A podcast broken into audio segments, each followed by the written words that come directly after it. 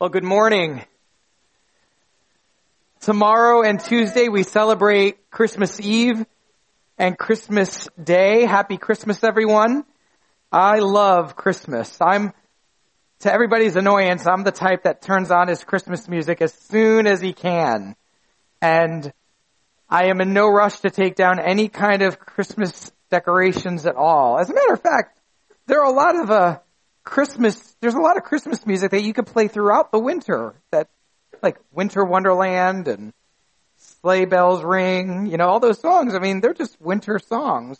So I'm just going to continue to play them until spring. Why not, right? Don't judge me. anyway, happy Christmas. Um, J.I. Packer once wrote, It is here in the thing that happened at the first Christmas that the most profound, unfathomable depths of the Christian revelation lie. God became man. Turn with me, if you would, in your Bibles to the epistle of 1 John. The title of my message today is The Incarnation, Joy to the World. The epistle of 1 John. So let's read the few short verses at the beginning of chapter 1 of 1 John. John writes, That which was from the beginning, which we have heard, which we have seen with our eyes, which we looked upon and have touched with our hands, concerning the word of life. The life was made manifest, and we have seen it and testify to it, and proclaim to you the eternal life, which was with the Father and was made manifest to us. That which we have seen and heard, we proclaim also to you, so that you too may have fellowship with us. And indeed, our fellowship is with the Father and with His Son, Jesus Christ. And we are writing these things so that our joy may be complete. Let's pray. Our Father and our God, this week, your children, the universal church, will be celebrating the birth of Christ. We'll be rejoicing that the greatest gift ever given to mankind was that your son, the perfect sacrifice for sin, came to this earth. Lord, may we always remember that Jesus clothed himself in humanity while not giving up any of his deity. May we remember that because of his great love, grace, and mercy, toward humanity, he entered into a state of humiliation, a state of servitude, suffering and anguish, taking off the robe of a king and wrapping himself in a servant's towel. How thankful we are that the Son of God assumed a human nature and concealed the divine glory under a veil of flesh, limiting himself as man is limited, yet not giving up any of his deity. Today, as we look at the incarnation, may we be filled with joy that Jesus came into this world to save sinners like us. In your name we pray. Amen. The incarnation, joy to the world. The first epistle of John is just one of several books written by the apostle John the apostle John was also known as the apostle whom Jesus loved. John is credited to have written the Gospel of John, the three epistles of John, and the book of Revelation. And some scholars state that the book or the letter that we're about to dive into was written between 8085 and 8095. And one of the reasons that John wrote this letter to believers was to warn them of false teachings that were spreading about Jesus not actually coming in the flesh. These false teachers and their false teachings were a supreme danger threatening the very life of the Christian community. You had the Gnostics who believed that matter was evil or that at least inferior to spiritual realities and that salvation could only be attained by a mystical, even secretive knowledge. These ideas led them to deny the incarnation of Christ. You had the Docetists who believed that Jesus was a ghost or a phantom and only appeared to be human. Then you had a guy named Cerinthus who said that the Christ Spirit came on and empowered the man Jesus at his baptism, but left him at the cross. So John had to deal with all of these false teachings during this day. Thus he wrote this letter to the church defending the divinity and defending the humanity of Jesus Christ. Of course, this letter is God breathed and it is God himself through the apostle John who is actually affirming Christ's deity and his humanity. Truly God, truly man. And that's just a brief historical synopsis of, of this letter so you may understand the context better. So turn with me again to 1 John chapter 1 and let's start off with verses 1 and 2a. The first point I have is the joy to know Christ. The joy to know Christ. John says, that which was from the beginning, which we have heard, which we have seen with our eyes, which we looked upon and have touched with our hands concerning the word of life. The life was made manifest and we have seen it. Let's stop there. We see here that John is pointing to the pre-dawn of time and the pre-existence of Christ. Habakkuk 1:12 states, "Are you not from everlasting, O Lord my God, my holy one?" Habakkuk had a solid theology and knew that God lives forever and ever without beginning or without end.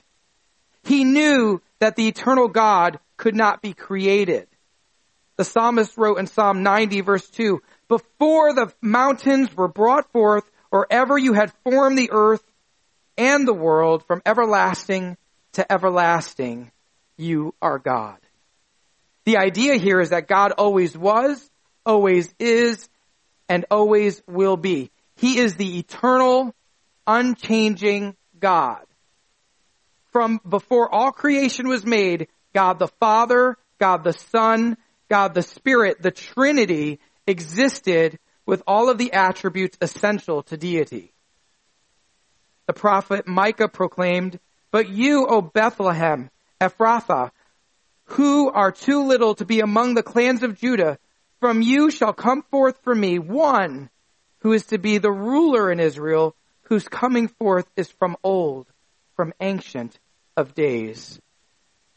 This is a prophecy of the Messiah coming to save his people from sin.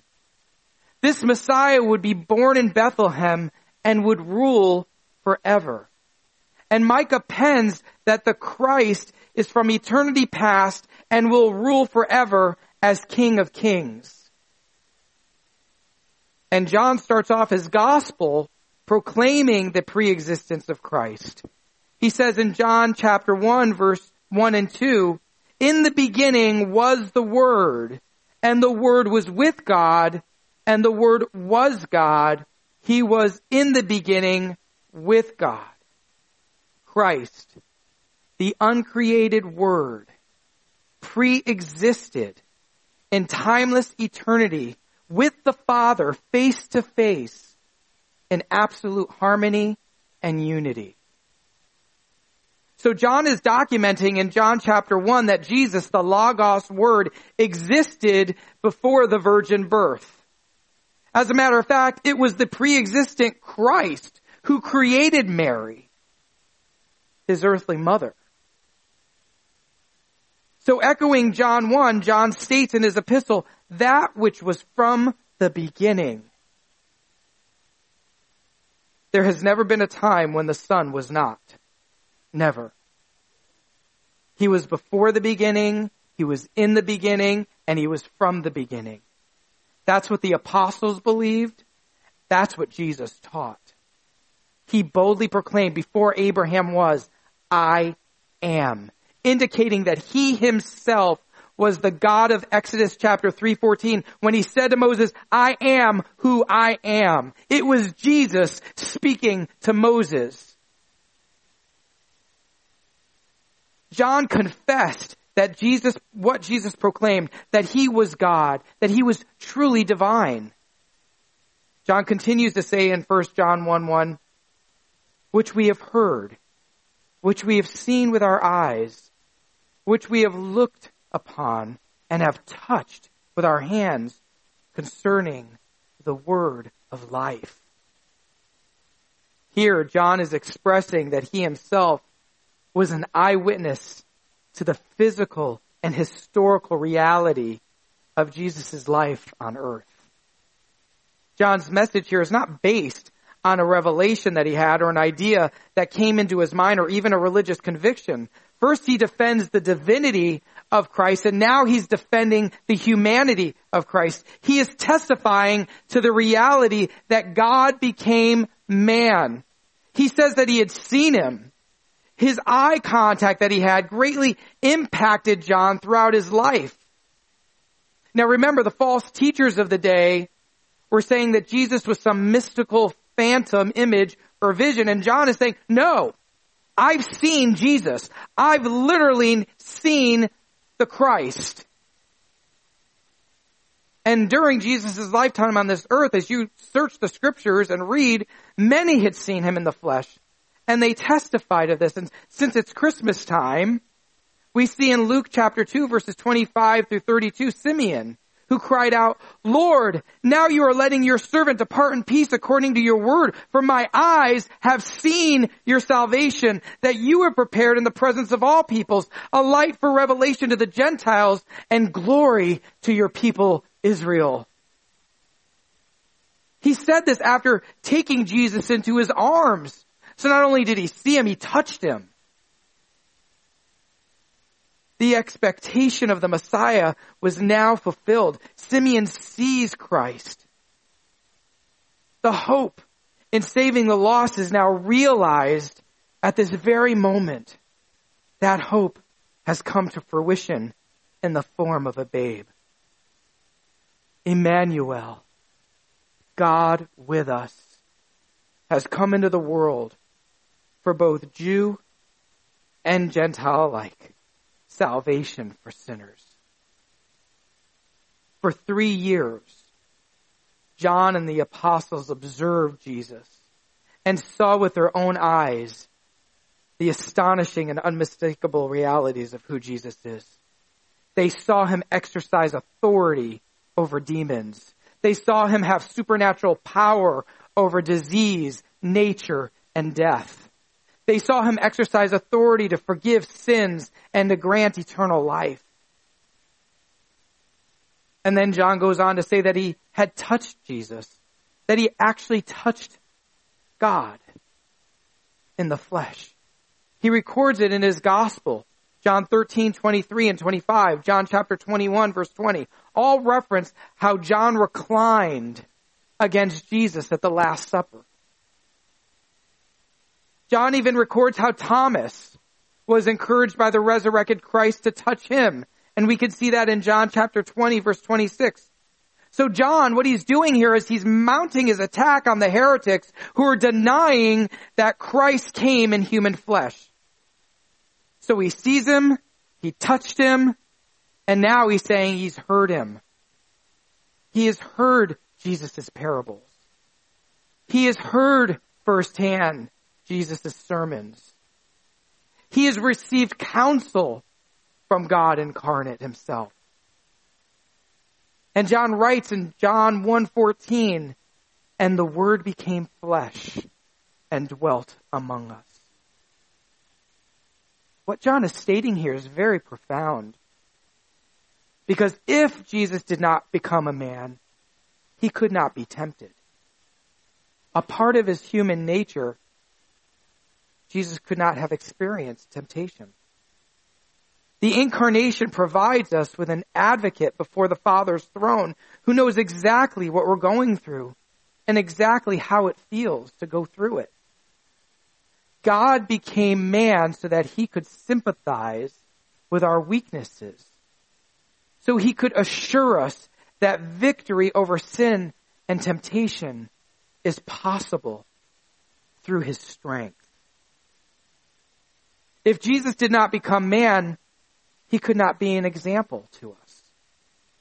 Because Jesus became man, we can respond to suffering and trials as he did.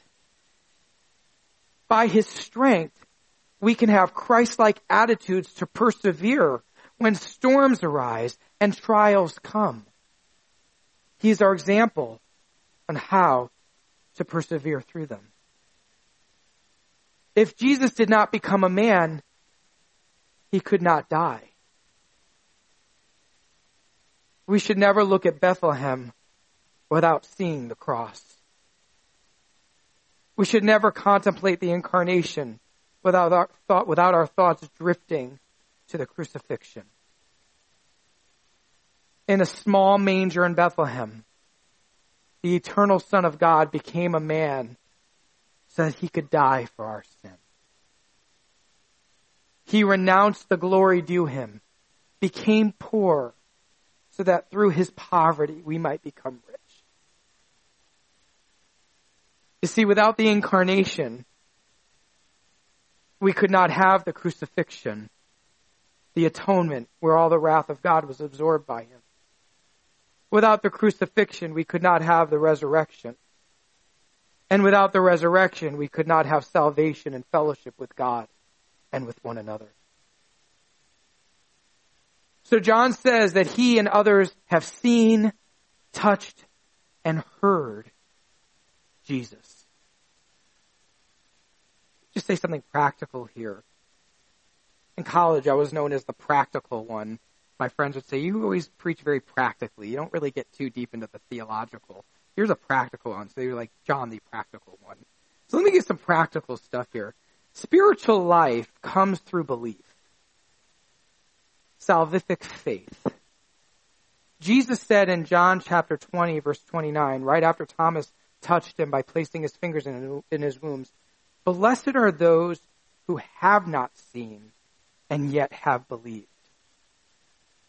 We must believe that Jesus is the incarnate word, the promised Messiah, the God man, the Son of God, and upon believing, we become recipients of eternal life. We must acknowledge that we are sinners and that Jesus is sinless. We must renounce sinful ways and commit to follow after the word of life.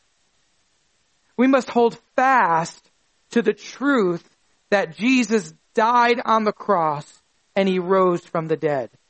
And when we repent and place our trust in Christ alone for salvation, the words that Jesus said to Thomas after Thomas placed his fingers in Jesus' womb, wounds, blessed are those who have not seen and yet have believed, those words pertain to us.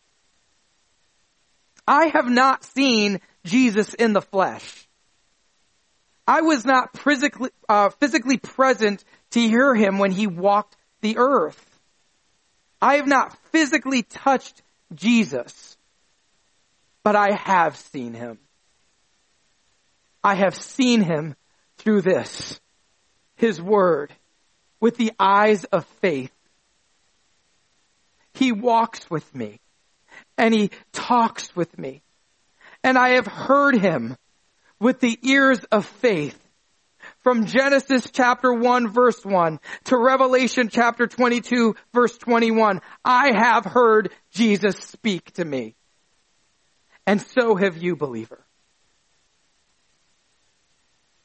And what joy we have that we know our Creator. That He Himself stooped out of heaven pitched a tent in human flesh to be with us, his very own creation. What joy we have that minute after minute, day after day, year after year, we can communicate to God through prayer because His Son broke down the barrier of hostility between us by becoming the wrath absorbing sacrifice for us. There's joy in knowing that through Christ, every single sin that we have ever committed has been forgiven. And that when God looks at us, He sees His Son's righteousness that has been imputed to us. There's joy in knowing Christ. And that joy of knowing Him is a gift given to every believer in Christ. Joy to you and me. Joy to the world. the Christian community, that is. John continues in verse 2. He says, The life was made manifest, and we have seen it. Here, John is again stating that the pre existing Christ became visible to us in human flesh. That great mystery, which the apostle Paul writes about in Ephesians, the mystery that was prophesied by David and the prophets has come. He has been revealed to mankind. He came to Bethlehem to be with us. Point number two. The joy to share Christ. Continuing in verse 2, John says, and testify to it and proclaim to you the eternal life which was with the Father and was made manifest to us. That which we have seen and heard, we proclaim also to you that you too may have fellowship with us. And indeed, our fellowship is with the Father and with His Son, Jesus Christ. Again, John is declaring the truth that Jesus is the Christ. He is God in the flesh, and He did come to save people from the penalty of sin. The psalmist writes in Psalm 145 verses 11 and 12, They shall speak of the glory of your kingdom and tell of the power of your power to make known to the children of man your mighty deeds and the glorious splendor of your kingdom. We as God's people declare with joy the mighty acts of God, what he has done for us and for our benefit we have this good news to proclaim. Through the power of the Holy Spirit, lives are transferred from darkness to light. And with joy and with grace enabled boldness, we proclaim as His church the gospel of the kingdom. The apostle Paul said in 1 Corinthians 2, 2, For I have decided to know nothing among you except Jesus Christ and Him crucified. The message of the gospel supersedes all other ideologies. The message of the gospel supersedes all other religions. The message of the gospel supersedes all rhetoric that the world has to offer. The gospel is the matter of first importance and there should be no shame, no shame at all in proclaiming it. For it is the power of God that brings salvation to everyone who believes. Jew and Gentile alike.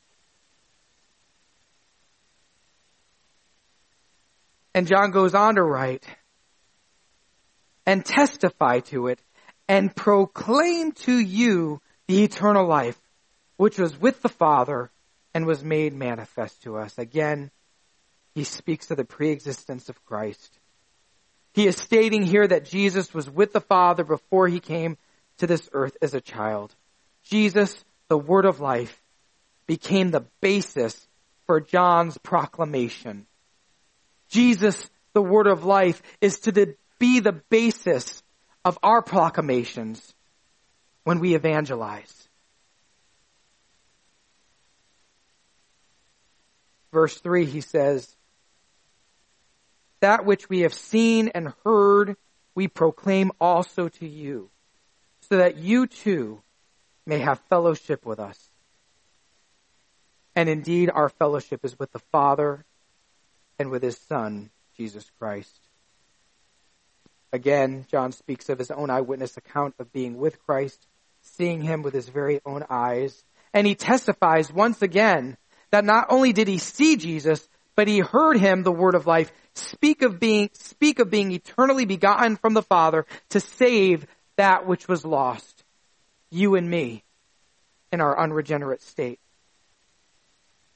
And now John is using his apostolic authority to tell his readers that he will also proclaim the same message to all. You know, when, when one experiences the new birth, one cannot help but to be joyful about it. one ex- when one experiences the new birth, one will joyously tell of the one who saved them. And that is what John is doing here. When we evangelize our family, when we evangelize our neighbor, when we evangelize the barista at Starbucks or the cashier at Home Depot or whoever we come into contact with, we do it with joy. Because we want them to experience the same forgiveness of sins that we too have experienced. It's a joyful act, evangelism.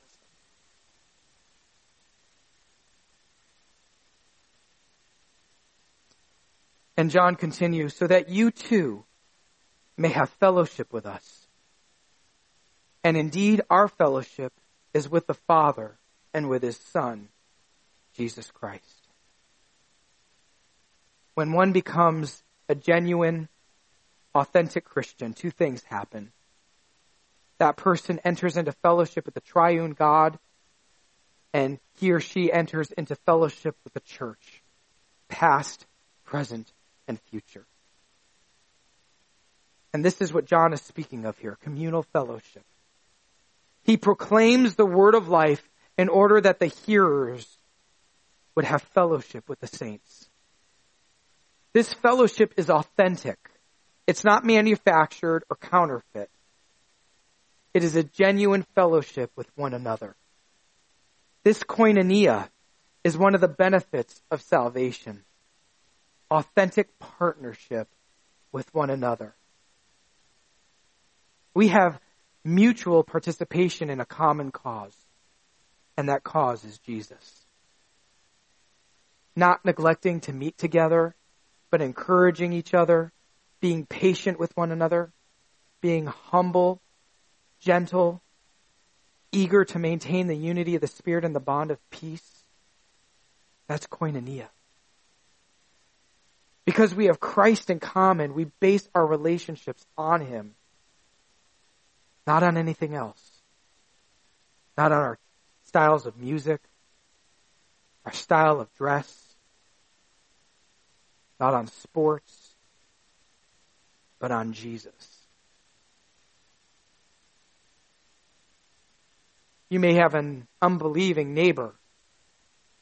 You would have more in common with a Christian who lives in China or Africa or in Russia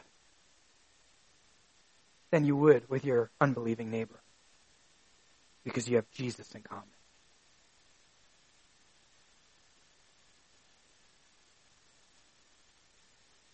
And indeed, our fellowship is with the Father and with His Son, Jesus Christ. Salvation brings about union. Not only are we united with the saints of the present, the past, and the future, most importantly, we are united with Christ, the head of the church, and the Father. New birth produces new life. And that new life means that the true Christians are brought into everlasting fellowship with the Father, with the Son, and with the Holy Spirit.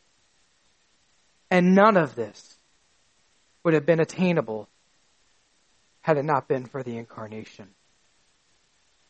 None of this would have happened if Jesus, the incarnate one, had not taken on the form of a fertilized human egg, conceived by the Holy Spirit, knit together in Mary's womb by God, and was birthed in a manger in Bethlehem the fullness of time had come. And God sent forth his son, born of a woman, born under the law. Tom, if you and the team could come up. My final point is three, the joy of enjoying Christ. John says, and we are writing these things so that our joy may be complete. Someone once said, God is glorified when we find our joy in Him. A common theology, a common Father, a common experience of joy unites all of us who have come to know this life that is like no other. The life of Jesus, the incarnate word. John wrote this letter so that our joy may be complete. John is echoing the words of the incarnate one in John 15:11. These things I have spoken to you that my joy may be in you and that your joy may be full. We have joy in the shared life with Jesus. That joy is ours through our friendship with one another and with God, and now with our Father. And this joy that we have is in, in covenant relationships is only made possible because of the gospel of Jesus Christ. And one day, brothers and sisters, that joy will be complete. One day when this sinful world ceases, when Jesus returns, when there are no lo- we are no longer plagued with indwelling sin or by Satan himself, our joy will be complete. You know, if, if believers will ultimately be one in heaven, why shouldn't we try to be one here while on this earth? And why should there not be a joy in true Christian fellowship as there will be later? This is something we should work toward. Something we should all pray about and anticipate. Not just for Christian fellowship now, but for all eternity with the Godhead and with one another. And again, all this is possible because of the incarnation of Christ. There's an old choir song that I used to sing when I was a new believer in the first Protestant church I attended after I became a Christian. I'm not going to attempt to sing it to you as I'd surely go flat, and I don't have an angelic voice like CB.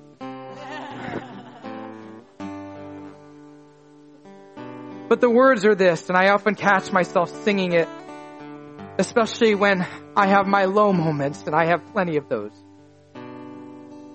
There's joy, there's joy in my heart today, for all my sins have been washed away. And now I have a new song to sing of praises unto Jesus my King. I will sing of thy steadfast love forever.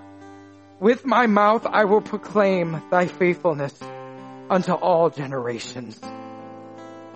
Can you say that today? Can you honestly say that your sins have been forgiven? Or are you here and you're saying to yourself, you know, I don't know Jesus. I've never had the joy of knowing Him. The good news is that God provided a way for sinners to be reconciled to Him. That news was proclaimed in the Garden of Eden when mankind sinned and God promised the seed of the woman would be born and would bring victory over sin and its devastating effects. And God keeps His promises that seed of the woman was Jesus. And Jesus is no longer in the manger. The perfect God man laid down his life on a brutal cross, taking upon himself the punishment that you and I deserved. And in doing so, he purchased redemption for God's people by sacrificing himself for us. And on the third day, the tomb that he was placed in was empty.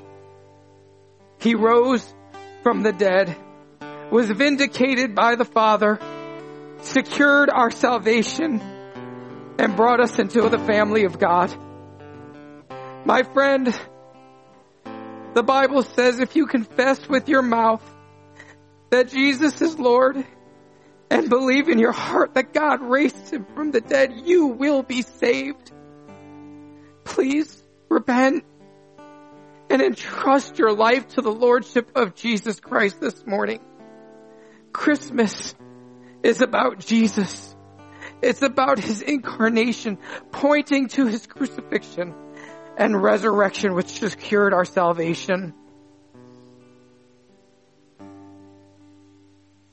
Tom and the team are going to close us out with a song. If you would stand. And CB and I, we wish you a very happy Christmas and a grace filled new year.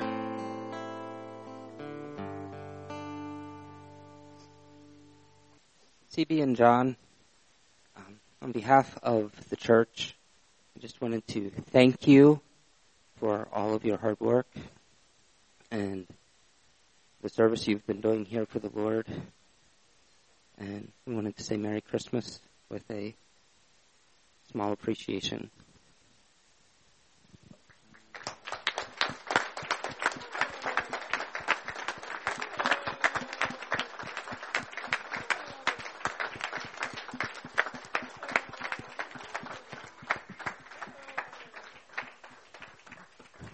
Uh, church, thank you so much. It was so unexpected and John and I are so grateful for you all and it is such an honor to be your pastors and Merry Christmas to you all.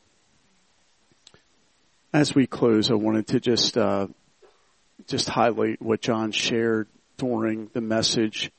If Jesus did not become a man, he could not die. And John said, we should never look at Bethlehem without seeing the cross.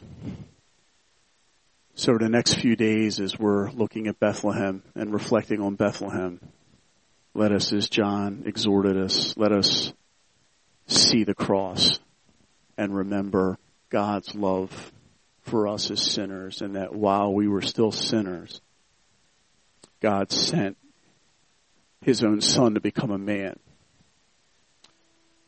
so that he could die and pay the penalty for our sins and save us. Let's pray.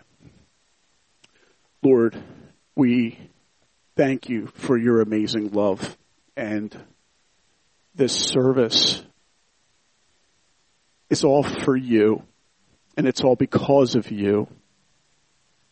We are so thankful and so amazed, Father, that you would have sent your only son, your only son, to come and take on human flesh so that he could die for us rebels so that we might be reconciled to you and enjoy you forever. Lord, it is beyond our ability to fully comprehend that love. And we just want to thank you so much for sending him. Thank you for sending Jesus. Jesus, thank you for, for coming to rescue us. Holy Spirit, we worship you and thank you for opening up our eyes so that we might see. We love you, God. We love you, God. You have made this truly a Merry Christmas for all of us in this room who have believed. We love you. And glory to your name. In Jesus' name, amen. So look at Bethlehem as you go and see the cross, brothers and sisters. God bless you and Merry Christmas.